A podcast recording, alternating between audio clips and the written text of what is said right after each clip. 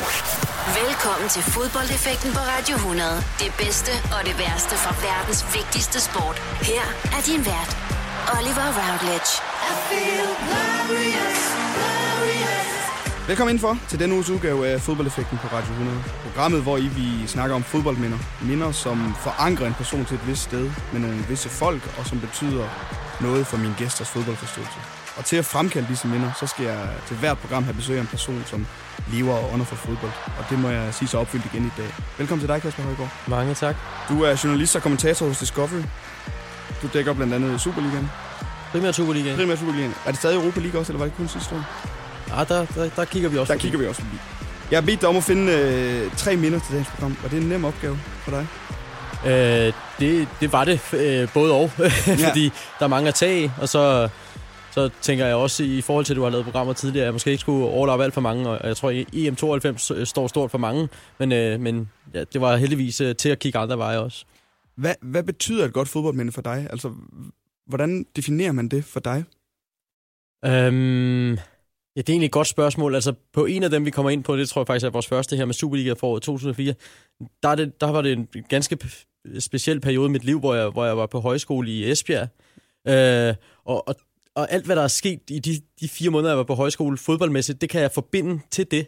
Øh, så så jeg, foråret 2004 husker jeg bare sindssygt godt, fordi jeg kan sige, den sad jeg og så med mine øh, højskolekammerater nede i, i fællestuen, øh, eller ude på øh, Esbjerg Idrætspark, som det vel egentlig hed dengang. Øh, så, så, så lige der, der, der forbinder jeg det rigtig meget med, med den tid.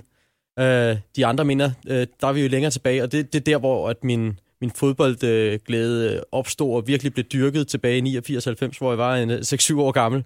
Ja. Øh, så så det, de står stærkt, fordi at, at, at der er nogle øh, glemt nogle punkter, jeg bare husker og, og aldrig glemmer, øh, uden at jeg måske kan nødvendigvis alle detaljer og alle omgivelser øh, særlig korrekt. Det jeg sådan har lært af at lave det her program indtil videre, det er, at for mange personers minder, de enten defineret af, om det var her, jeg fik min fodbold, sådan læring og kærlighed, eller så er det, jeg kan huske det, fordi det var en vild kamp, og så kan jeg huske lige præcis, hvem man var sammen med, og hvem man lavede. Og det, det er et, et godt fodboldminde kan, men det forankrer en til de personer, man var sammen med i den tid. Lige præcis. Om et øjeblik, der skal vi jo fat i dit første minde, vi fik nævnt det hurtigt. Det var Superliga for 2004. Men inden vi gør det, så bliver vi lige nødt til at snakke om den fodbold, som bliver spillet her hjemme i, i vores egen andedam. Du dækker Superligaen tæt for Eurosport, og den koger i øjeblikket, og vi tager lige uh, temperaturen på det om et øjeblik. Du lytter til fodboldeffekten på Radio 100 med Oliver Routledge. Du lytter til fodboldeffekten på Radio 100. Jeg er i dag besøg af Kasper Højgaard. Og Kasper, du dækker Superligaen for Discovery, og vi er godt i gang. Vi har lige fået overstået fjerde spillerunde i øh, den forgangne uge her, og nu skal vi tage i gang med, øh, med femte spillerunde. Hvad synes du om starten på Superligaen i år? Jamen, den, øh, den har bare fået mig til at glæde mig til de, til de kommende øh, 32 runder, eller hvad det bliver. Jeg, jeg synes, øh, der, der er nogle rigtig gode tilskuerhistorier, både med udebanefans, som kommer i, i højt antal til udkampe. Der har været et par udsolgte kampe allerede, også fra, fra oprykkerhold. Øh, så, så den del af det, synes jeg er fed, hvis, hvis man kan skabe en energi rundt om. Så synes jeg jo, øh, altså Vejle er et frisk input. Det, det er et hold, vi har savnet i Superligaen. Jeg, jeg var selv i Vejle i, i den forgangne spilrunde, og, og, og oplevede, at, øh, at det er en fodboldby, som er, er glad for at være tilbage på allerøverste niveau. Så, så en spændende start, selvfølgelig med, med nogle hold, der har noget at, at forbedre. Ja, for det er jo en, en rigtig traditionsklub, Vejle, og nu så vi, de, de fik udsolgt i kampen, de spillede imod AGF, øhm, og Vendsyssel udsolgte deres kamp imod AB i, i mandags også. Hvad betyder det for Superligaen? Fordi sidste år var der rigtig meget snak om, at øh, tilskuertallene til Superliga-kampene var dalende, og der ikke var nok tilskuere. Så vi Brøndby, de havde 19.000 til kampen mod Nordsjælland også. Hvad gør det for Superligaen, at der kommer folk på stadion? Det, jeg tror bare, det kan blive en øh, selvforstærkende effekt, hvis der kommer de her positive vibes. Man så det med, med Brøndby, der, der lavede en øh, optælling på deres hjemmeside på antal solgte sæsonkort, så nåede de 10.000, og der gik bare ikke så lang tid, så var de på 11.000. Altså, de slog det her 10.000 stort op, men så var det som om, at, at det fik folk til at tænke sådan, det vil jeg altså også være en del af. Og så er der lige pludselig 11.000, nu ved jeg ikke, hvor mange de er oppe på nu, men, men og det er jo det samme med AGF's udbanetur, sådan, de vil gerne op på 1000 til en udbanekamp, så lige pludselig er de 2000, fordi at, at det bare øh, griber om sig, når, når man øh, fornemmer, at der er noget godt undervejs. Så de her positive historier, håber jeg virkelig bliver dyrket og, og fortalt det igen og igen, og at det, det får lidt flere på, på stadion, for det er jo det, der er med til at give den, øh, den ramme, som, øh, som Superligaen også fortjener, synes jeg. Nu har der kun været spillet fire runder indtil videre. Vi går i gang med, med fem, femte runde nu her i denne her weekend. Men er der nogle hold, som du har været overrasket over de første fire runder, som sådan har, har efterladt et godt indtryk for dig? Hvis vi skal tage det positivt, så, øh, så synes jeg, at Vejle trods altså fem point i fire kampe lyder ikke alvorligt og meget med, men de har så også mødt nogle, nogle store klubber, og jeg synes, de, de har efterladt et indtryk af, at de lader sig ikke kyse af, af nogen Superliga-hold. Det, det har jeg godt kunne lide at se. Jeg synes faktisk også, at øh, Vendsyssel øh, har bidt godt fra sig i starten. Nu, nu må vi jo se, om, om de er på vej ind i en uheldig stime. Så, så jeg synes egentlig, øh, de to oprykker har, har gjort det fint. Hvis jeg også øh, skal vente negativ, altså så, så OB, der, det er jo ikke fordi, det er overraskende, at de den netop overståede spillerunde taber til FCK, men de burde jo have haft en 5-6-7 point inden den kamp, og, og det har de jo bare ikke nu. De står med et point efter fire kampe, og det er en skuffelse. Og der var ret sådan god stemning i Odense inden øh, sæsonstarten. De vandt alle deres øh, træningskampe, og Jakob Mikkelsen ny kom tilbage til Superligaen. Spændende træner har haft succes i Sønderjyske. Hvorfor tror du ikke, det fungerer for dem i øjeblikket, OB? Jamen, det, det har jo åbenbart været mere skrøbeligt end som så, fordi at, at jeg gad godt have vide, hvordan det har set ud, hvis de har vundet den allerførste kamp øh, op i Jørgen i Vendsyssel, fordi der har de bestemt øh, perioder i kampen, hvor de sagtens skulle have spillet sig foran. Så, så gik det jo bare, som det gik, og, og det har så øh, forfulgt dem. Og så, øh, hvis vi lige skal tage den kommende spillerunde, der kommer her. Fredag er der øh, oprykker opgør i Jørgen. Vendsyssel tager imod Vejle. Der er generelt gode kampe. OB skal prøve at hente sin første sejr ud imod Hobro, som heller ikke har fået den start, som de havde håbet på. Allan Kuhn står ved roret i, i, i Hobro. Er han den rigtige mand for dem i øjeblikket? Åh, oh, det, det, det er tidligere fældt om, men øh, han har haft to kampe, hvor han godt har kunne tillade sig at sige, at øh, her vil vi godt øh, have haft øh, point. Altså, de starter mod Vejle, og senest øh, mod Horsens, hvor de ovenikøbet også er foran øh, langt hen i kampen. Så, så, så de har i hvert fald, øh, ligesom OB, en ret højspændt kamp, fordi at at efter tre kampe kan man godt sige, ja ja, der, der er langt igen, men hvis man så står efter fem og seks kampe og stadig ikke har den der sejr, så, så bliver, det, bliver det grumt. Men Alan Kuhn, øh, det er svært at sige, om, en, om han er en rigtig mand efter fire kampe. Det vil jeg, det vil jeg simpelthen ikke fælde dom over. Men, øh, men han har jo noget bevis, fordi han, øh, han var mestertræner i Sverige, blev fyret efter mester, så tænker man, hvad, hvad, er det, hvad er det her for noget? Og så har han gået uden job i noget tid, og får han den her chance, så, så hvis han ikke griber den her chance, så, så kan det godt betyde noget negativt for hans trænerkarriere. Og så er det også en, en, en generelt mange spændende trænere, vi har i, i Superligaen i øjeblikket. Altså, vi nævnte Jakob Mikkelsen, Allan Kuhn, David Nielsen er der også, øh, Jens Bertel Askov i, øh, i Vendsyssel. Der er mange spændende unge danske trænere, som også gør Superligaen spændende at følge, når vi, når vi kan se, det, om de har talentet til at bære det videre. Helt enig, jeg, og jeg glæder mig faktisk øh, rigtig meget til at følge Jens Bertel Askov, også nu hvor at, Altså, fordi han, han redde jo på en bølge, noget at have en, øh, en håndfuld kampe som første divisionstræner, og uden at tabe, kom ind og vinder sine to første i Superligaen. Man tænker, kan det, kan det stoppe det her? Det kunne det så. Altså, nu har han tabt to kampe, og det er ikke skåret i dem. Så, så det, det er jo også nu, han skal vise sine, øh, sine kvaliteter som træner. Det glæder jeg mig rigtig meget til at følge. Søndag kl. 16, der hedder det FCK imod Brøndby inde i, i parken. De har om noget Brøndby noget, de gerne skal bevise fra sidste år. Men FCK er altså også kommet fint fra start. De har fået Damien Døj i gang med at score mål. Han har scoret fire i de, de sidste to kampe. Er det en kamp, du, du glæder dig til at se, eller skal du arbejde og ikke rigtig kan se det? jeg tror faktisk, jeg misser den, fordi jeg, jeg fra klokken 18 kom til at Randers mod AGF, ja. som, som også er et øh, kæmpe opgør, ja. bare uh, lidt uh, længere vest på. Men hvis vi skal tage Brøndby uh, som besøger FCK i parken, så, så er det jo en kæmpe kamp nu også, fordi at, at det bliver det bliver et af de to hold øh, sammen med Midtjylland, der kommer til at kæmpe om det, og, og vi så sidste sæson, at de indbyrdes opgør øh, får betydning, og FC København mærker i de indbyrdes opgør med Brøndby, at de ikke vandt den eneste. Så jeg tror, at øh, de er topmotiveret til, til den her. Nu er de også kommet ind i en god stime, hvor de scorer uden at lukke mål ind, så, så plejer det at give tre point. Og så er det ret fedt, det her Superligaen gør nogle gange med sådan at lave en, en, en runde med nogle knald- eller faldkampe. Altså, altså bare nogle, nogle gode kampe. Vi har som sagt oprykker opgøret om fredagen. FCK, Brøndby, der er også Esbjerg, Sønderjyske, AGF, Randers. Altså, det er bare en runde, hvor der er en masse dynamik i. En fantastisk runde, og så ender det jo med, at den kamp, der faldt lidt ud, som hvorfor, hvorfor er den med i sådan en derby-runde, OB Hobro, den bliver så sindssygt vigtig, ja. fordi der, ingen af holdene har, har vundet endnu. Så jeg tror, jeg får set mange Superliga-kampe hen over weekenden. ja.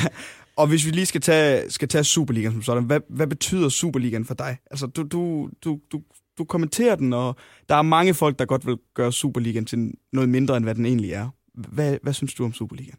Superligaen er den fedeste liga for mig. Altså, jeg, jeg, det kan godt være, at hvis Real Madrid og Barcelona spiller, at den, den kunne gå over en Horsens Hobro. Det, det vil jeg ikke afvise. Men øh, Superligaen er, er klart den liga, jeg helst vil se, øh, og, og helst vil dække. Jeg synes, der er en... Øh, en nærhed, som man jo ikke er, har en jordig chance for at opnå i Premier League eller i La Liga eller, eller de andre øh, store ligaer udenlands. Så, så for mig er det helt suverænt den fedeste. Det er den, jeg har dækket i, ja, i over 10 år nu, ikke? Så, og jeg, jeg føler egentlig ikke, at jeg er færdig med det, øh, fordi det er ikke så forudsigeligt. Nej. Altså, der, man troede jo, at øh, vi var på vej imod noget forudsigeligt, hvor FCK skulle vinde hvert år, men der, der er det bare vist sig, at øh, det, det kan man ikke øh, regne med, når, når man også sælger sine profiler, og der er andre hold, der, der gerne vil bide til kagen. Så, øh, så sker noget nyt hver sæson, selvom øh, at, øh, jeg er ved at gå ind i min 10. Superliga-sæson. Og så står vi jo igen med en sæson i år, hvor der er i hvert fald tre rigtig stærke hold til at, til at byde med om mesterskabet. FC Nordsjælland er også super spændende at følge, men det, det må ligge et sted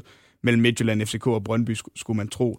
Og det er også bare fedt, når vi har det her med, der var i mange år, som vi snakker om, FCK øh, dominerede det, ikke? Men nu er der tre hold om budet også. Ja, det, det glæder mig helt vildt til, fordi det endte med at blive et par løb sidste år, selvom Nordsjælland hang på ind til slutspillet begyndte. Øh, så vidste man godt, at det ville blive Midtjylland og Brøndby. At der er tre hold, der byder, øh, øh byder på den nu, det, øh, det kan kun blive endnu federe. Altså, det, det, det er nu, FCK skal, skal holde de andre væk også, fordi hvis, øh, hvis øh, Midtjylland Brøndby kommer ind og også får smagt på de europæiske gruppespil for endnu mere økonomisk fundament, så kan FCK måske ikke holde deres øh, position som i hvert fald økonomisk etter. Så, så der er også noget strategisk, øh, som de skal, skal tænke over. Øh. Suppen den koger, og det, øh, det er vi rigtig glade for. Der er en spændende spillerunde i vente, og det er rigtig dejligt at, at snakke Superliga igen. Om et øjeblik, der fortsætter vi Superliga-snak, for vi skal til dit første minde, som er Superliga for 2004. Fodboldeffekten på Radio 100.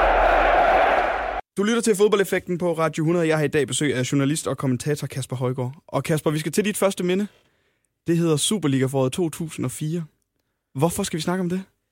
Jamen det skal vi, fordi at øh, jeg lige pludselig havnede i, i Esbjerg på en øh, mediehøjskole, så jeg lige kunne gøre mig endnu mere klar til at blive journalist i, i foråret 2004.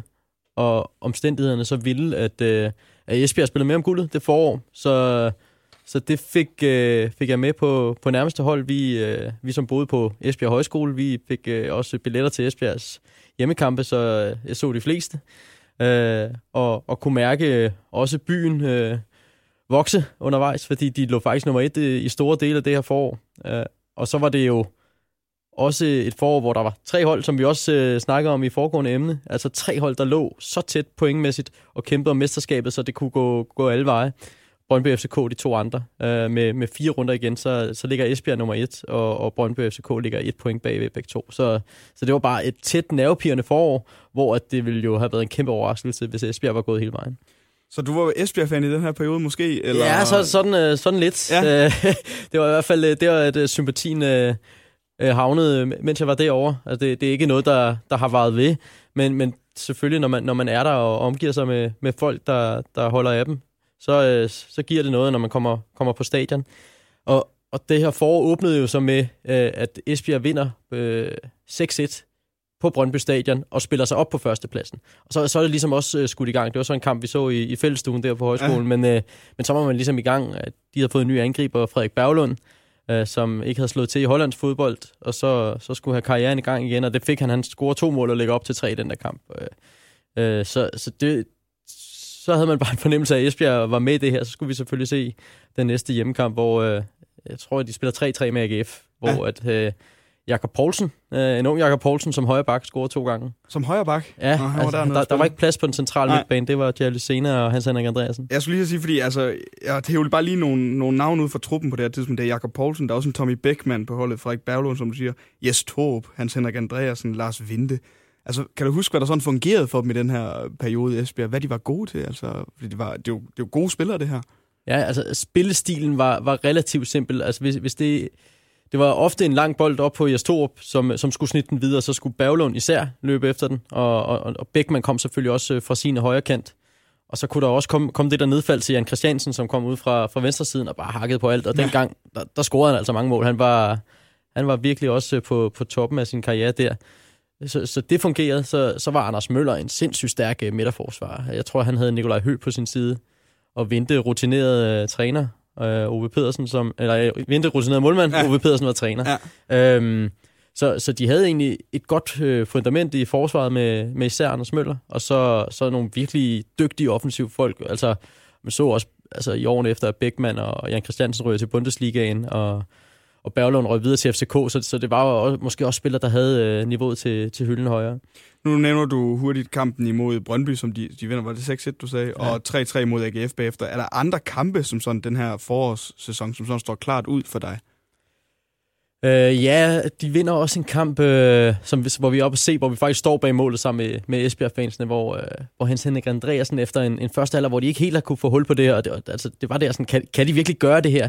Men så var det som om, at så scorer han to mål i, i slutningen af første halvleg, jeg tror de sidste fem minutter af første halvleg, hvor det ene det virkelig knaldede ind øh, hårdt ja. fra kanten af feltet, hvor man fik sådan, den, det kan de faktisk godt det her, fordi den her hjemmebane blev, blev sådan en festning. De, øh, de tabte først i en kamp, som... Øh, som jeg først nåede ind til øh, et kvarter ind i kampen, fordi at der var virkelig mange tilskuere. Øh, det var i 30. spilrunde mod FCK. Der, øh, jeg tror, der var 13-14.000 eller sådan noget. Og der, der kommer vi først, der, der, er vi, der er vi ikke kloge nok til at, at komme ja. i god tid. Og så, så er vi først inden efter Peter Møller har gjort det til 1-0. Ja, det, det, de ender med at tabe den kamp 2-0, ikke også? Ja. Ja, imod Esbjerg. Men hvis vi sådan skal tage Esbjerg som... Hvordan er den som fodboldby, når man er i nærheden af et mesterskab, Esbjerg? Og også generelt nu? Hvad... Ja, altså min fornemmelse af Esbjerg blev, at at øh, de, de griber succesen også. Altså, ja. fordi vi har også fornemmet Esbjerg som fodboldby i de sæsoner, de rykker ned, og, og så kan man også mærke det på stadion. Øh, men, men her der voksede byen virkelig, og vi, vi begyndte også på faktisk, altså, højskolen lå relativt tæt på stadion, men vi begyndte at gå en omvej sådan via byen, og så øh, til stadion for, for, for at mærke det, øh, for, for at få, øh, få fansene med fra ned fra øh, popsene i byen ja. og, og så videre. Øh, det var samme forår, der vinder de også øh, mesterskabet i, i ishockey. Så der, der, der tog vi lige en, så det var en improviseret ja. øh, tur med ishockeyfansene ja. også. Så, så det kunne have været blevet et kæmpe sportsår for, for Esbjerg, men man kunne godt mærke, at, at de samler sig om holdet, og der begyndte jo også, som den der FCK-kamp, kom over 10.000 på stadion. Det er meget sjældent, det sker i Esbjerg. Det er ikke noget, der er foregået de sidste par år i hvert fald. Nej, nej, og, og det kommer de selvfølgelig heller ikke i nærheden af i forløbet, men de, altså, de havde et godt år for nogle år siden, hvor de blev nummer 4 vandt pokalen, men, men man kan godt mærke, at det vokser, og man kan godt mærke, at øh, de egentlig godt kan, kan skabe en rigtig god stemning på det her stadion, når, når holdet også øh, spiller anstændigt. Er det her den bedste Superliga-sæson for dig, eller er det bare den, du husker mest tydeligt, fordi den definerede et, en periode i dit liv, hvor du var på højskole sammen med nogle mennesker, som jeg går ud fra, betød meget for dig? Det er i hvert fald et af de fedeste forår i mit liv, øh, både øh, øh, socialt og, og også fodboldmæssigt. Det, den er bare... Øh, jeg ved ikke, om det er det bedste, øh, fod, den bedste sæson i Superligaen nogensinde. Øh, det, det kan jeg sgu egentlig ikke helt lige lige sætte ord på, men det, det, det er faktisk et godt bud, fordi altså, sidste spillerunde, der når mesterskabet også skiftet hen og sådan noget, der, der er mange ting, der, der, der, der sker der, så, så det kunne egentlig godt være et rigtig godt bud, men der har selvfølgelig også været andre øh, parløb, særligt mellem Brøndby og FCK, som, som er ikoniske, øh, så, som man også vil kunne hive frem, men, men det her, det var et helt forår, hvor, hvor føringen skiftede hen mellem øh, tre klubber. Og hvis vi lige skal tage det, der så ender med at blive guldkampen, det Esbjerg slutter på en tredjeplads den her sæson, og det hænder så mellem at blive FCK og, og Brøndby. Hvis vi tager FCK's hold på det her tidspunkt, Hans Bakke som træner, en Hjalte Bo Nørgaard, Peter Møller, Martin Albrechtsen, Alvaro Santos, Zuma, Lars Jakobsen også, altså Brøndbys hold, Laudrup som træner, Dan Anton, Sasa, Andreas Jakobsen, Jonas Kamper, Martin Retov, Kalenberg, Vihorst. Det er fede fodboldspillere alle Det er nemlig fede fodboldspillere. Man sidder og bliver nostalgisk, ja. når de her navne kommer. Og det var jo også... Altså Esbjerg klemte sig jo ind i en periode, hvor at Michael Laudrup øh, var ved at gøre det her Brøndby-hold øh, til, til noget rigtig stort, og, og FCK også øh, var, var mega stærke, så, så det var jo ikke overhovedet planen, at Esbjerg skulle blande sig i, i den tvikkamp. Men det, det, det var jo med til at gøre det her forfedt, og mere vi snakker om det, så, så, så bliver det den fedeste sæson. Og det, det var også, altså... Ja, ja, det var også, du glemmer at nævne Jesper Bæk fra FCK. Jesper han, Bæk, ja. Fordi han fik en kæmpe rolle i det forår, hvor han øh, blomster op som, som ung talent, og han, han mener, at han scorer øh, i sidste spilrunde også, ikke? Han scorer imod Nordsjælland i den sidste kamp, ja. øh, hvor de, øh, der står 2-2 i pausen, og så scorer han i anden halvleg. Ja, det er nemlig det, fordi i pausen fører Brøndby, og FCK har, har uafgjort, efter de har været foran 2-0. Ja. Og så scorer Bisgaard på et frispark. Ja, der, min gode kollega Lars Jakobsen mener, at han har kæmpe aktier i det der, fordi han, der er det 4-2-scoring. Der er i hvert fald en, hvor han laver en diagonal over til Bisgaard, og så, øh, så øh, mener han, at, øh, at den bold ja, der, den, øh, den Det var skabte. hans skyld, at ja, han, ja, ja, selvfølgelig. Ja. Øhm, FCK's sidste kampe, nu, de ender som mestre, altså som sagt, og det, når jeg nu er lige kigger deres sidste kampe, er jo meget færre i forhold til de sidste resultater, de, de har. De vinder 1-0 over Brøndby, 2-0 over Esbjerg. Så spiller de 1-1 imod OB, som jeg mener er den kamp, hvor da jeg læste David Nielsens bog, at han er så rasende på Thomas Augustinusen, fordi han scorer et mål til 1-0. Ja. Og, øh, men så kommer Eliro Van Herten, Ja. en 20-årig sydafrikaner og gør det til 1-1 og passerer øh, Jimmy Nielsen i, ind i OB-buret. Og så vendte vi lige 2-2 øh, i halvlejen mod Nordsjælland. vinder øh, 4-2 i den kamp. Fortjente mestre, eller var det... Ja, det, det tror jeg egentlig, at de var. Fordi jeg mener også, at det var dem, der sådan oftere overhældede en Esbjerg end Brøndby. Jeg er ikke engang 100% sikker på, at Brøndby var oppe og smage på førstepladsen øh, undervejs i det forår, men de var sådan måske et point fra. Øh, men det, Ja, det var de. Altså, ja. fordi de, de havde et, et super godt hold, og, og så var de i stand til at hive Jesper Bæk og Traoré, tror jeg også, kom ind og fik en, en rolle i forsvaret. Måske, øh, måske han røg op på midtbanen, det kan jeg ikke helt huske, men, men de, var, de var i stand til at gøre noget i løbet af det forår, og det, der må vi jo øh, sæson efter sæson erkende, at det, det, det der, det bliver afgjort øh, i april og maj, og der, der var de bedst, og så, så, så er det fint. Men de var heldige, fordi øh, det der Rio van Herden-mål gør jo, at de er et point foran Brøndby i den sidste runde. Ja. Brøndby, som skulle møde allerede nedrykket AB. Øhm, så, der kunne man, så havde der været målscoren, der skulle afgøre det, og der var et måls forskel på de to hold. Så, så, så det der mål for Elrino på den her, det er de nok stadig taknemmelige for i dag. Og det var hans debut. Han skulle kun at spille én kamp for FCK i, i den sæson. Og den var godt. Kom uh, ind, og så tre minutter senere lagde han den ind bag uh, Jimmy Nielsen. Hvordan var, er der forskel på Superligaen dengang i 2004, og så den Superliga, vi ser nu? Øhm, kan ikke helt huske, hvordan, øh, hvordan kampene Nej. lå hen over ugen. Altså nu har vi det jo godt spredt, hvor at at hvis man øh, har en sofa og en god tv-pakke, så kan du, øh, så kan du se alle syv kampe på en runde. Altså, sidste spilrunde, den, den husker jeg rimelig tydeligt, fordi jeg var på, på Esbjerg altså Idrætspark, der hvor de, de vinder 6-3 år frem i en kamp, hvor man siger farvel til Tommy Beckmann, som skal videre i karrieren, og, og man egentlig bare skal fejre, at det også var flot at få bronze. Ja. Så altså, jeg, jeg, der får jeg jo så de der meldinger undervejs, og, og kan fornemme, at det, det der mesterskab, det, det kan gå begge veje, øh, Brøndby FCK. Og, og den tid er der jo nogen, der, der stadig savner det der med, at man er på et stadion, og man hører nyt fra Brøndby Stadion. Okay, hvem har scoret? Altså den der spænding, som kan være med til at gøre en stadion er blevet til fed, at der også sker noget rundt omkring ja. i landet samtidig.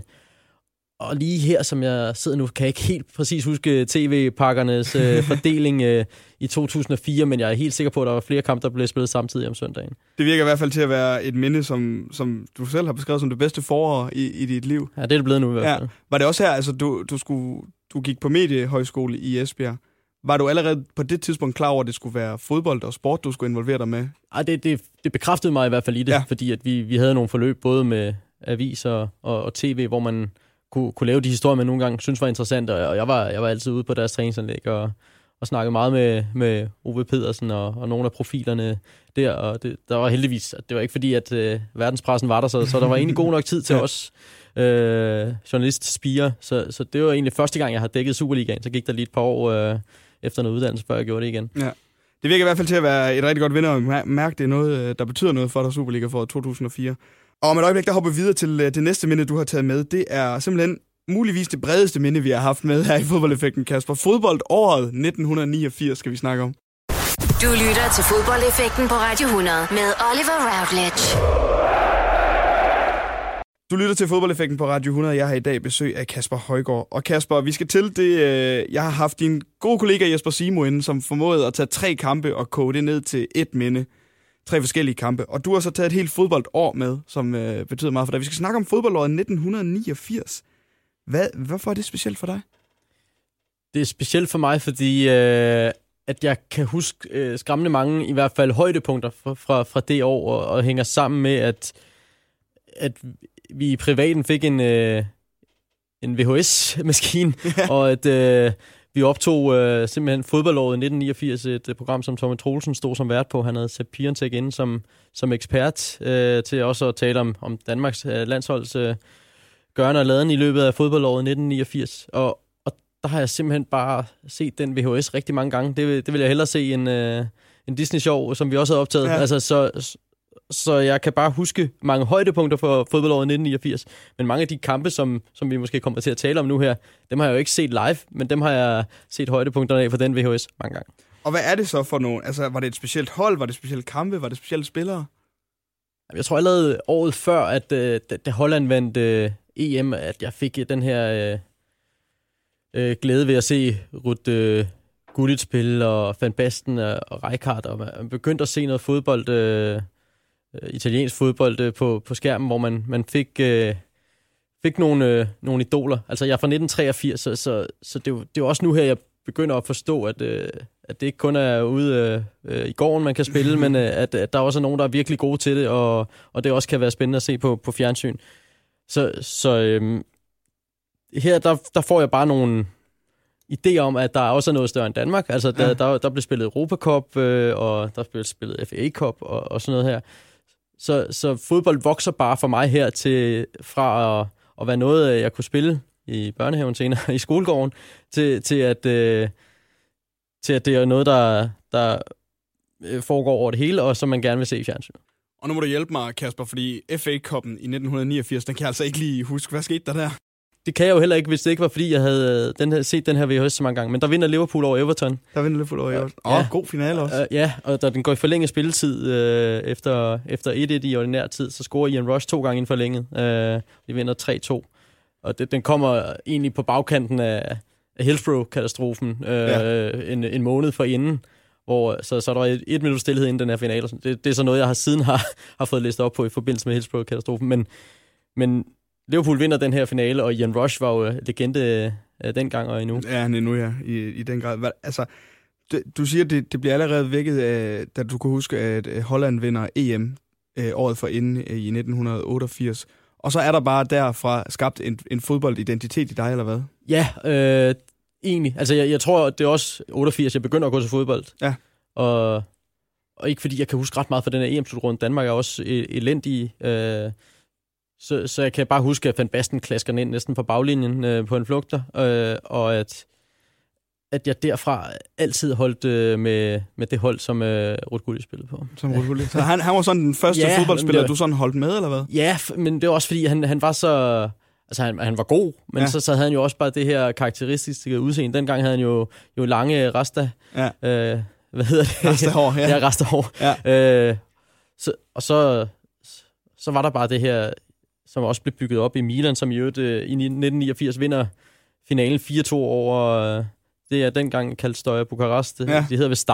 Der var, øh, Øhm, hvor Gullit og Van Basten scorer to mål hver i den finale. I Champions League-finalen? må ja. du- ja, ja. Øh, jo, UEFA. Ja, mesterholdenes Ja, mesterholdenes Lige præcis. turnering. Det Ja. vel øh, dengang. Ja, så, så altså, så, så kan man... Øh, man bliver jo fan af nogen, der gør det godt.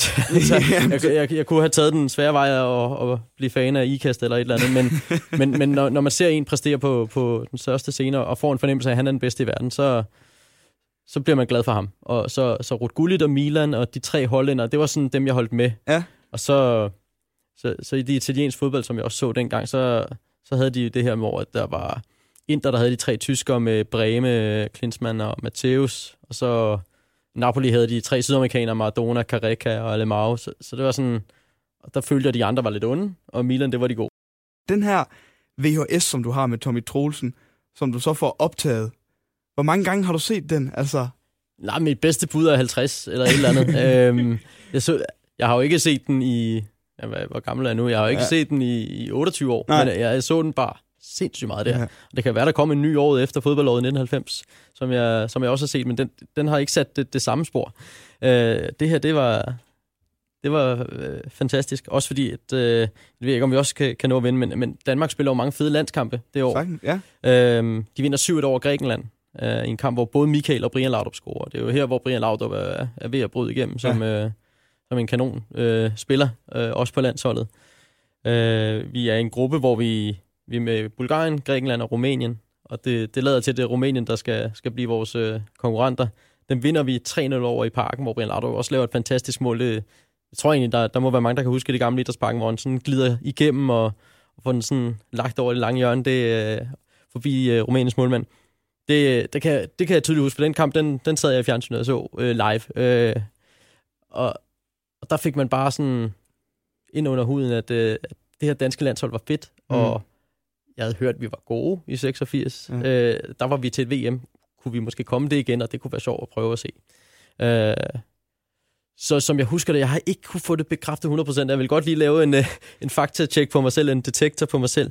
Men jeg mener, at til den modsatte kamp, øh, hvor vi skal til Rumænien og bare have uregjort, at den bliver spillet så tidligt om eftermiddagen, at øh, jeg får lov at få tidligere fri fra skole. Nå, simpelthen. Ja, øh, så, sådan husker jeg det. Ja. Øh, I hvert fald, øh, at min søster, øh, som er fem år ældre end mig, henter mig, og så kommer jeg hjem og får lov at, at, at tænde for, for tv'et, hvor min far øh, allerede sad. Øhm, og hvor, der kommer vi faktisk foran, og er godt på vej, øh, inden at øh, Rumænien får lavet nogle kludemål, synes jeg det er. Taber Og så, 3-1, ikke? Ja, vi taber 3-1, ja. og så, så er VM-drømmen Så ligesom glipper slukket. vi uh, VM-drømmen. Ja. Man siger, at Piontek var med i, i den her VHS-udsendelse, som du ja. har, og snakker om det danske landshold. Ja. Så du må også, vi snakker om Milan før, betyder meget for dig, Ruth Hullit, og men det danske landshold har også sat en, en, slået sig ned i din fodboldforståelse i den her tid. Jamen det gjorde den også, fordi at, at, at der var de her kampe. Der, der var også nogle jubilæumskampe mod Sverige og øh, Brasilien om sommeren, hvor DBU fyldte 100 år, hvor vi vinder 6-0 over Sverige og 4-0 over Brasilien. Den sidste nævnte Morten Olsens sidste landskamp hvor øh, Lars Olsen overtager anfører ja. og Michael Laudrup scorer på et hovedstød, og det er nogle fantastiske kampe, så man får bare en fornemmelse af, at det her danske landshold kan noget. Altså, de er gode. Øh, så, så selvfølgelig, altså landsholdet, jeg, jeg elsker det danske landshold. Jeg, jeg tror måske, at jeg har haft sådan en downperiode under den sidste tid under Morten Olsen, hvor jeg sådan, Ja. Den døde lidt. Nu har jeg været til VM i sommer og se en af kampene, så nu, nu er vi oppe og ringe igen. Var du også til VM? Ja, altså det var så den dårligste kamp af dem alle sammen, vi spillede, øh, den mod Frankrig. Men, Jamen, dem øh, men havde festen også, var stor. Jeg havde fornøjelsen af at være over at se den eneste 0-0-kamp til, øh, under det der års ja, VM, men der ja. du så også øh, haft ja. fornøjelsen af, kan jeg forstå. Det var, ja, det var ikke sådan super spil. Øh, go- god stemning. Ja, lad os, god, lad os holde god, god stemning, lige fra da Peru kom foran 1-0. Så, ja, nemlig. Ja. Så, så men, men nej, det er rigtigt. Men, men 1989, der, der begyndte landsholdet at vokse på mig, og og det var da ærgerligt, at vi ikke kom til den VM-slutrunde, men jeg, jeg fik uh, revanche tre år senere. Optagelser her, som man gemmer. Jeg havde en rigtig god snak om det i forrige afsnit med din kollega Thomas Gravgaard også. Han gemmer meget. Han gemmer rigtig meget. Og det var jo, jeg fornemmer, at det er noget, man gjorde i, i, i, jamen, i slut 80'erne, i starten af 90'erne, at man så gemte fodboldøjeblikke. Jeg vil ønske, jeg havde gemt flere, fordi jeg, jeg, den her VHS, den er langt væk nu. Ja. Altså, så, så jeg har ikke noget overhovedet nu, som, som jeg, jeg vil kunne hive frem øh, på den måde og, og mindes og glædes. Øh, men jeg ved, at Thomas Gravgaard han er i gang med at digitalisere hele sit øh, arkiv, så, så det, det skal nok vare for evigt. Jeg tror, han havde rigtig, rigtig mange timer, synes jeg, han sagde. Men det er jo en tabt øh, kunstform på en eller anden måde, det her med, at, at man gemmer øjeblikke for en, øh, eller mål. Jeg synes, det var rigtig en smuk historie med Thomas Gravgaard. Han, han simpelthen bare gemt så mange mål, fordi det betød så meget for ham på det her tidspunkt. Og nu hvor vi har det, ja, de store tv-pakker og hvis der bliver scoret et mål i en liga i Kina, så kan vi gå ind på Twitter og se det to minutter senere-agtigt. Altså, det er svært at, at, ikke godt kunne lide det, men der, det mister også bare noget romantik i det, synes jeg. Romantikken er jo væk, når man skal bare gå ind på YouTube og finder gamle Pelé-mål eller et eller andet. Ja. Altså, der, der er det da federe at, at finde sin gamle båndoptager frem, ikke? Men altså, jeg, jeg, jeg kan også godt sidde af om over, at jeg ikke, øh, ikke har, har gemt mere, og ikke har optaget flere kampe og, og så videre. Altså, det, det er bare en svunden tid. Det er en svunden tid i den grad, og vi, øh, ja, jeg ved ikke, hvor lang tid det går, før vi kan se fodboldkamp på Facebook eller et eller andet også. Det uh, håber jeg ikke for dit arbejde, i hvert fald. Og så skal jeg rykke med over. ja, så skal du i hvert fald på Facebook. Det er et rigtig dejligt fodboldår, 1989 lyder det til, og noget, som der betyder meget for dig, det her. Så det er jeg rigtig glad for, at vi fik vendt i fodboldeffekten. Om et øjeblik, der tager vi fat i noget, som vi lige har vendt hurtigt, at uh, vi ikke kom med til VM i 1990. Fodboldeffekten på Radio 100. Der er altid noget, man husker. Du lytter til fodboldeffekten på Radio 100. Jeg har i dag besøg af journalist og kommentator Kasper Højgaard. Og Kasper, vi skal snakke om et VM, som bliver spillet i Italien. Året er 1990. Vi nåede at vende i et forrige, men det er uden Danmark. Så hvor, det er et VM uden dansk islet, men et VM, som alligevel betyder noget for din fodboldhukommelse. Ja, det gør det, fordi der er jeg syv år gammel, og der, der kan jeg forstå et VM. Det kunne jeg, det kunne jeg ikke i, i 86, hvor, øh, hvor Danmark ellers øh, øh spillede mindeværdigt.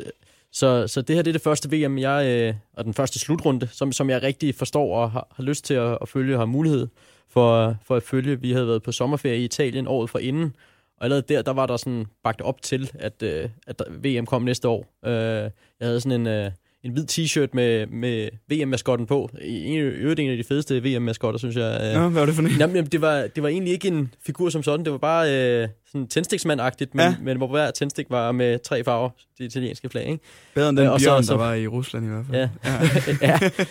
ja. enig. enig. Øh, den var egentlig bare fed. Ja. Så stod der Italia 90. Øh, og så sparkede den til en fodbold. øhm, det var, så, så jeg var klar til det VM. Du var fuldstændig klar, men det var så uden dansk is. Altså, hvem holdt du så med til det her VM? Jeg begyndte hurtigt at blive glad for Kamerun.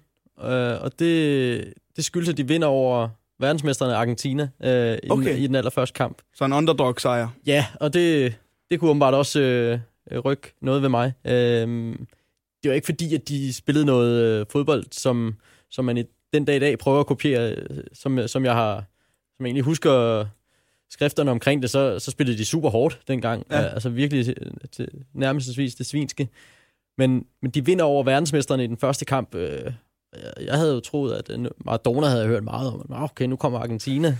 og så vinder øh, Cameroon 1-0 der, og så, så vinder de også den næste. Og så, så er de allerede inden, næste, inden sidste gruppespilskamp, så er de, så er de videre til, til 8. finalen Så, så der, var jeg, der var jeg bare sådan opmærksom på, på Cameroon.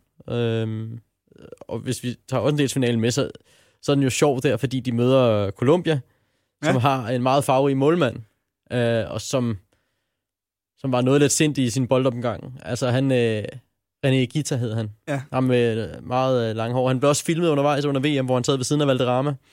øh, totalt legendarisk spillet. Øh. Jamen, det er ham, der laver den der vanvittige redning fra Jamie Redknapp, ikke? Det er ham, der laver skorpionen på et ja, tidspunkt. Ja, lige præcis. Øh, men det tror jeg så, det var ikke under nej, VM. Nej, nej, men, han, men, det, men farverig målmand, om ja, ikke andet. Ja, ja, meget underholdende. I den her kamp, der er han jo helt op omkring midtercirklen, og dribler med bolden, og skal jeg spille den ud til højre? Ah, jeg tror, jeg vender rundt, og så tager øh, Roger Miller bolden frem og løber ned og scorer i, i tom mål. Nå, han er simpelthen skyld i et mål der. Ja, i en, i en 8. finale, og det, det, det var et uheldigt tidspunkt ja, det at, at, at, lave sådan en, øh, en brøler på. Så, øh, så den der 8. finale vinder øh, Cameroon. Det er i den forlængede spilletid, der tror jeg ovenkøbet, at han laver det her ballade-move. Øhm, Roger Miller var jo også en karakter. Altså ud til hjørnefladet og stå og holde sig lidt ved skridtet og vrikke med numsen og sådan noget. Det var, det var der nogle af mine holdkammerater, der, der kopierede, der kopierede. øh, når, man, når de skåede mål. Så, øh, så, så det er jo bare sådan nogle karakterer, der, der sætter sig. Fordi, fordi jeg sad jo heller ikke og så fodbold dengang, som, som jeg gør det nu, hvor jeg sådan kan vurdere, at, øh, at højrebakken øh, godt nok har svært over for den kandspiller eller et eller andet. Altså, så dengang, der, der er det jo de der standout guys, som, ja. som man lægger mærke til, som, som, som bryder billedet. Og, og det gjorde Igita. Han havde også undervejs i turneringen lavet andet af den slags, hvor han øh, var sluppet bedre fra det. Men her der gik det så bare galt over for en anden kæmpe karakter, Roger Miller. Så, så det var også det, som den øh, slutrunde gjorde ved mig, at den byggede nogle, nogle store øh, karakterer. Vi snakkede, øh, da vi snakkede øh, fodboldåret 1989, hvor der, der nævnte vi øh, Holland, som havde vundet EM i, i 88, og de betød noget for din fodboldforståelse i 89. De var også med til VM i 90. Var... Men, men det blev egentlig ikke en særlig fantastisk slutrunde for Holland, og ikke, ikke noget, hvor jeg har nogle meriterende minder. Nej. Uh, de er også uheldige med, hvordan de får puljet deres 8. delsfinale, hvor de så møder Vesttyskland. Og den, den kamp husker jeg altså bedst for, at at der er det her sammenstød mellem Frank Rijkaard og, og Rudi Føller, hvor de, de, de bliver så, så meget uvenner, at de, de begge to øh, får rødt kort. Og så på vej fra banen, der, der spytter Frank Rijkaard på Rudi Føller. Det tror jeg, hvis ovenikøbet også han har gjort, inden han har fået rødt Nå, kort. Så, Frank så, Rijkaard, han virker ja. ellers som sådan en ordentlig mand. Det var ja, måske det ikke på en fodboldbane. Ikke lige inden for kridtstregerne. Øh, Rudi Føller, øh, den mindste slemme af de to, jeg tror kun, han fik en kamps karantæne. Frank Rijkaard, det var så lidt underordnet, hvor meget karantæne han fik, for Holland var ude. Ja. Øh, så så, så det, det, blev ikke, det blev ikke den slutrunde, at, øh, at de, de gjorde noget for mig, de, de tre hollandere. Det var mere i, i Milan, og heldigvis heller ikke uh, to år senere. uh, Hvis, men det her, det må så være det første VM, du sådan husker. Du, du, du, kan, du kan huske, Holland vinder EM i, i 88, men, men det her er det første VM, du, du sådan husker. Ja. ja. Hvad kan et godt fodbold-VM gøre ved ens? Sådan, fordi det eneste, jeg lægger gentagende gange, når vi laver de her fodboldminder, der er rigtig mange af dem, der er VM-minder. Ja, altså jeg synes, at VM, også som jeg oplevede det den her sommer, det kan jo bare det, at det, det er intenst, og det er det hele øh, verden snakker om. Altså der, der er tre kampe om dagen i hvert fald til at begynde med, og, og så, så er det det, øh, livet egentlig handler om i, i den periode, der står på. For, for mig, der, der, jeg kan godt lide, jeg, jeg har svært ved at sige, hvad jeg godt kunne lide i 90, øh, men, ja. men, men jeg kan godt lide, at øh, mange nationer mødes, og at, at det, er en, det er en fælles... Øh, fælles fest, også på, på tilskuerpladserne. Jeg kan godt lide at se meget forskelligt. Jeg kan godt lide at se spillere, man er vant til at se spille i en klub, øh, måske have en anden rolle, en større rolle for sit land. Altså en, en spiller som, øh, nu, nu træder jeg lige til 2018, men en spiller ja. som, som Luka Modric, som er en stjerne i Real Madrid, mm. men ikke deres bedste spiller, træder op og er øh, altafgørende for, om Kroatien er, er et godt landshold. Øh, øh, den, den kan jeg godt lide, at det er nogle spillere, som man oplever på en måde i hverdagen, at de, de skal noget andet den her sommer. Og så kan jeg godt lide, at det er hver fjerde år, at vi kan nå at gå og glæde os øh, til det her. Ja. Øhm, man kan bare fornemme, det er stort. Altså, ja, det er og, rigtig stort. Og, og, og når man er, er en lille knæk på syv år, og, og ikke har prøvet det før, så, så sætter det selvfølgelig helt naturligt spor, når, når fodbold er begyndt at fylde alt i hovedet. Ja. Hvis du skal tænke tilbage på, da du så VM i 90, var det bare derhjemme foran fjernsynet, og var det sammen med din far, eller, eller hvem så du det med? Jeg, jeg så det, det meste med min far. Ja. Finalen så jeg faktisk med en kammerat i hans sommerhus. Okay. Øh, men man ringede til min, øh, min far bagefter og Ja. spurgte, hvad han synes om kampen. Øhm, men nej, det, det, det så vi i fjernsynet. Og der var også nogle kampe, jeg måtte misse, hvis, hvis der blev spillet klokken 9. Ja. og, Så skulle du i seng, Kasper. ja, ja, lige præcis. Hvad har minder så for dig og din far for, for fodboldkampe? Hvad, hvad betyder det for dig? Fordi jeg kan huske, at nogle af mine rigtig gode fodboldminder er simpelthen også sammen med min far. Fordi det var ham, der fik mig i gang med at holde med. Ja, nu er det, nu er det Middlesbrough, jeg holder med, men, men mange af mine minder er sammen med min far. Jamen altså, slut 80'erne og start 90'erne, måske også et godt stykke op i 90'erne, der er rigtig mange minder med min far. Både, altså pri- faktisk primært foran skærm, men Ja. vi, har, vi har bestemt også været i parken og se, se landskampe og, og klubkampe undervejs. Øhm, men, men det er jo, det er jo fedt. Øh, altså, jeg havde jo ikke begyndt at interessere mig for fodbold, hvis min far ikke gjorde det. Nej. Øhm, og, og havde bygget, bygget den på. Altså, han, han fulgte mig også øh, til, til træning og så min kampe og sådan noget. Så, så der er selvfølgelig et forhold der, som man, øh, man aldrig skal underkende, og som, som jeg er glad for. Og jeg er glad for at have set mange af de her kampe med ham. Øhm, men, øh, men det er, ikke, det er ikke sådan noget, vi sådan har bygget øh, på faktisk Nej. øh, sidenhen. Altså, når jeg er blevet voksen, så er det som om, at jeg har, har vokset mig for klog.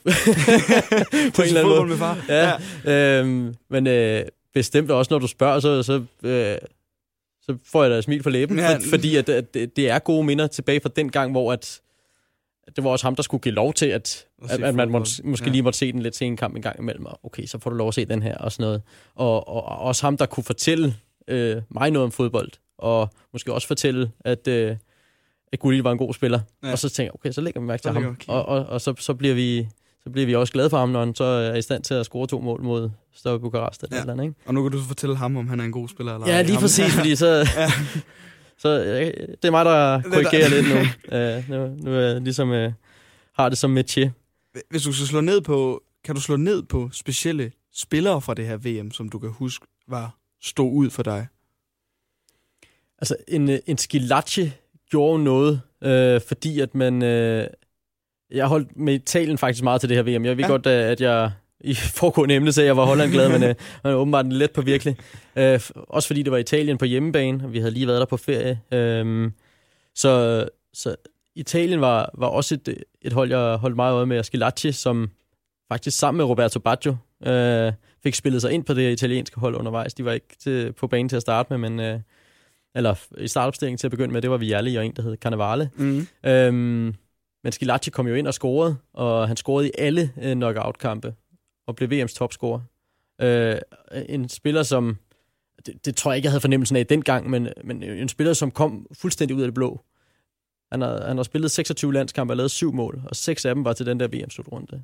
Øh, så, så, så han har jo ikke haft en, en karriere ud over den VM-slutrunde stort set. Øh, men han, han kom jo ind og, og gjorde noget.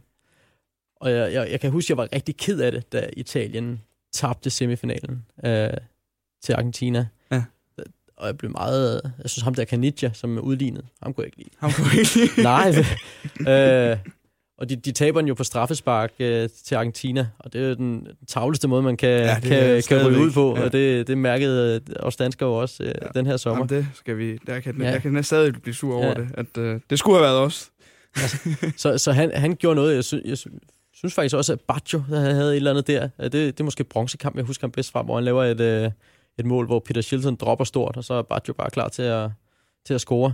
Øh, men der er et par af de der italienere. Giannini kunne jeg godt lide, og det tror jeg var, fordi jeg synes, han havde et fedt navn. Ja. Og, så, og så scorede han øh, mod USA i en kamp, jeg ikke måtte se, men øh, fik lov at optage. så, øh, så det mål har jeg måske også set et par gange. Hvis, nu nævner du her, at du holder med Italien til det her, til det her VM, og jeg bare hurtigt, hurtigt på at snakke om, at, at de også er, er, er værtsnation øh, for et VM. Og jeg holdt med Brasilien i, i, øh, i 14, da de var værtsnation. Det samme med Tyskland i 6, da de var værtsnation som sådan. Og jeg ved ikke, om det er fordi, at vi inderst inden her tror, der er noget romantik tilbage i fodbold, om at vi godt vil have værtsnation til at vinde. Om, om det er det, der gør det. Nej, men, øh, hvis værtsnationen klarer sig godt, er det jo også med til at øh, bygge euforien yderligere op til en slutrunde. Ja. Altså, jeg tror også, den her slutrunde havde været en, øh, en sløjere udgave, hvis Rusland var røget ud øh, efter gruppespillet. Selvom Rusland er en sværere nation at holde af og holde med øh, af andre årsager. Jeg holdt ikke med Rusland under, under VM her, som, som ligesom, øh, men jeg kan sagtens forfalde til ligesom dig og, og holde med Brasilien, Sydafrika, Tyskland, hvem, ja. hvem der nu end øh, er der, fordi at, at man ved også godt, at, at det det, som det her land har bygget op til, det, det er nu, de skal pike, og, og folk, der har kæmpet hårdt for noget, vil, vil, vil man jo gerne se lykkes, selvom øh, alle 32 lande nok øh, vil mene, at de har kæmpet lige hårdt. Helt vildt. Hvis vi lige skal skrue øh, tiden 28 år frem fra VM i 90. Du var i, i Rusland og se øh, Danmark-Frankrig. Øh, var det den ene kamp, du så der? Det var den ene kamp, jeg så, Det var ja. den ene kamp, du så, ja. Er det et af de bedste VM længe? VM i 2018? Fordi jeg synes godt nok, der var meget god fodbold. Der var overraskelser, der var øh, dynamit, og ja. Jamen, det, så, sådan har jeg det øh, faktisk. Jeg, jeg kan... Jeg kunne rigtig godt lide VM 98, måske også på grund af Danmarks øh, øh, gode øh, tur gennem, øh, gennem knockout-fasen og. Brasilien-kampen. Ja, ja, ja. altså de, de, de står selvfølgelig skarpt med... Jeg synes også, der var mange gode historier fra 98. Øh, 2006 var der også øh, en meget god underholdende fodbold. Nogle målrige kampe. Øh, Nogle mindeværdige øjeblikke i hvert ja, fald. og, og, og også den der værtsnation, som ligesom i 14, hvor man forventer, at værtsnationen vinder. Ja. Og det var ikke... øh, Det gik ikke øh, i nogen af tilfældene. Ej, jeg synes faktisk, det her, det er kandiderer til, til sådan øh, det bedste VM i, i min levetid. Det kan godt være, at når jeg lige dissekerer det, at den kommer i en top 3 eller 4, Ja. men, men jeg synes, det er super, super VM. Og hvordan var din oplevelse til VM? Nu du når at komme på Luzhniki stadion. Øh, havde du en god oplevelse i Rusland, skal, skal jeg hurtigt bare lige spørge om? Jeg havde en fantastisk oplevelse i Ja. Rusland. Jeg, jeg, jeg gik også derfra med en følelse af, at jeg ikke havde set det rigtige Rusland. Altså, vi, vi ankommer mandag eftermiddag aften. Der er kamp tirsdag, og vi tager hjem øh, onsdag eftermiddag. Ja. Så, så det var ikke, fordi vi nåede rundt i Rusland og sådan noget. Vi gik rundt i Moskva og den røde plads. Og det fede var jo bare at se. Jeg siger ikke, jeg så 32 forskellige landes fodboldtrøjer, men jeg så nok 20. Ja. Øh, med fedt at føle, at, at man er i verdens centrum, og, og det er det her, der, der betyder noget for folk lige nu. Og at fedt bare at se en franskmand og sige high five, god kamp. At den der stemning, vi er her for at elske fodbold. Det, den, det, det var så fedt, og jeg, jeg er ked af, at det er den første slutrunde, jeg har været til. Ja. Øh, jeg er glad for, at jeg har været til en slutrunde nu, men jeg vil ønske, at jeg havde prioriteret højere og, og være til flere. Jeg vil i hvert fald øh, se på mulighederne, selvom jeg er kommet op i årene for at prioritere at komme til yderligere, fordi VM-slutrunder, sikkert også EM-slutrunder, kan noget særligt. Jeg sidder for halvt gods ud, når vi, når vi snakker om, fordi jeg var også selv øh, til, til stede til den her kamp, og vi var der så lidt længere øh, og tog først hjem øh, om lørdagen, efter at vi havde spillet kamp tirsdag. Noget dog kun at se den her enkelte kamp, men jeg stod med samme indtryk, da jeg forlod Rusland, at jeg har ikke rigtig set Rusland på den her tur. Altså, Ej, det var- det var en poleret udgave, Ja, det var en meget poleret udgave, og når man kom ud fra stadion, blev man altså... Det var guidet ned til metroen af de her kosakker, som bare stod og, og, Ja. ja. og lejtede. Men en fantastisk stemning. Det der... Vi, vi stod inde på den røde plads inden kampen, og, og stod i to-tre timer med, med danskere. Og som du også siger, franskmændene kom forbi, der stod en franskmand med et fransk flag derinde lige pludselig. Men der blev jublet. Altså det, Ja, ja. Han var velkommen. han var velkommen. Der er bare en unik stemning, og det er også for mig den første vm slutrunde jeg har oplevet, men, men forhåbentlig ikke den sidste. Men jeg følte samtidig, at hvis jeg skulle nå at få et, en VM-slutrunde, uden at det blev for, jeg vil ikke sige for mærkeligt, men jeg har ikke tænkt mig at tage til Ka- Katar i 2022, og det næste EM bliver også lidt broget med, at man skal rundt til, det bliver spillet ikke i et land eller to lande, men i Ja, 10. hele Europa. Ja. Altså, så jeg følte, det var sådan den, den sidste slutrunde, sådan i, i nærmeste fremtid, som man kunne komme til. Ja, jamen, det, det kan jo godt være, at der, der går... øh, Jeg har også en forhåbning og formodning, jeg ved, er måske så meget sagt, men om, at på et eller andet tidspunkt finder man ud af, at de der 48 lande, det, det er måske også for meget. Ja. Altså, der, der må de finde tilbage til, til noget på et tidspunkt, hvor at, uh, mindre korrupte folk er på sagen. Men et, øh, et dejligt VM, både i 90 og, i- og i 2018, hvor vi havde ja, overraskelser, og jeg synes endda, at vi fandt den rigtige vinder i 2018. Det ved jeg ikke, om du er enig i. Jo, det er sådan set, fordi at, øh, det var over i den halvdel, at, at de bedste hold var. Jeg synes, Brasilien-Belgien var en fremragende kamp. Rigtig god øh, fodboldkamp. kvartfinalen. Og fordi at, at Belgien overrumpler dem i første halvleg, men Brasilien gør alt, hvad de kan, og alt rigtigt i anden halvleg, og har Mm. rigeligt med chancer til at få udlignet det der. Øh, det var en så fed kamp. Mangler virkelig Casemiro i den kamp. ja, ham kunne de nok godt have brugt i, især i, i første halvleg. Ja, Øhm, og så, så føler man måske også, at man har den moralske finale i Belgien-Frankrig. En kamp, som fuser lidt ud, fordi Frankrig bare er så gode, Ja. og også beviser, at de er det bedste hold til slutrunden. Det, og og det, var- jeg, jeg var aldrig i tvivl i finalen. jeg synes, Kroatien pyntede godt til den her slutrunde. Ja, men det, det var nemlig det var også fedt, at de gik hele vejen, for det, det er tit de her hold, som, som pynter godt, som Cameroon fra, fra min 1990, Ja. der, de røg ud i kvartfinalen til England, øh, en tæt kamp, hvor de, de fører ind til fem minutter før tid. Men, men det er tit, de har holdt ikke lige når det sidste stykke, hvor jeg synes egentlig, Kroatien, det var fedt nok, det gik hele vejen. For mm. det, så kan det godt være, at det er et land, der er mindre end Danmark, men de havde så mange gode spillere, og de havde så meget hjerte med. Så, så værsgo, altså. Ja, og England, der også pyntet godt for en gang skyld. Ja, ja, og det, ja, dem, dem tror jeg, vi skal holde øje med de næste to slutrunder af England. Øh, EM 2020 og så 22, fordi der er, der er noget godt på vej, der er en, der er en landstræner, der, der tænker læ- længere end næste kamp.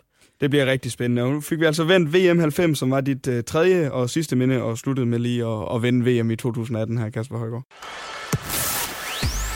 Og med det, så er vi rent faktisk ved at være nået til vejs ende i denne uges udgave af fodboldeffekten. Tusind tak til dig, Kasper Højgaard, fordi du har lyst til at dele dine minder med mig. Det var fornøjelse. Det var nogle rigtig dejlige minder. Vi nåede at snakke Superliga foråret 2004. Et helt fodboldår 1989 og VM i 1990, og du havde gode minder for dem alle sammen. Du var stadig positivt omkring det. ja, ja, ja. Det, det er rart at snakke om, ja, det... det bliver vækket lidt til liv. Ja, det gør det. det var en fornøjelse.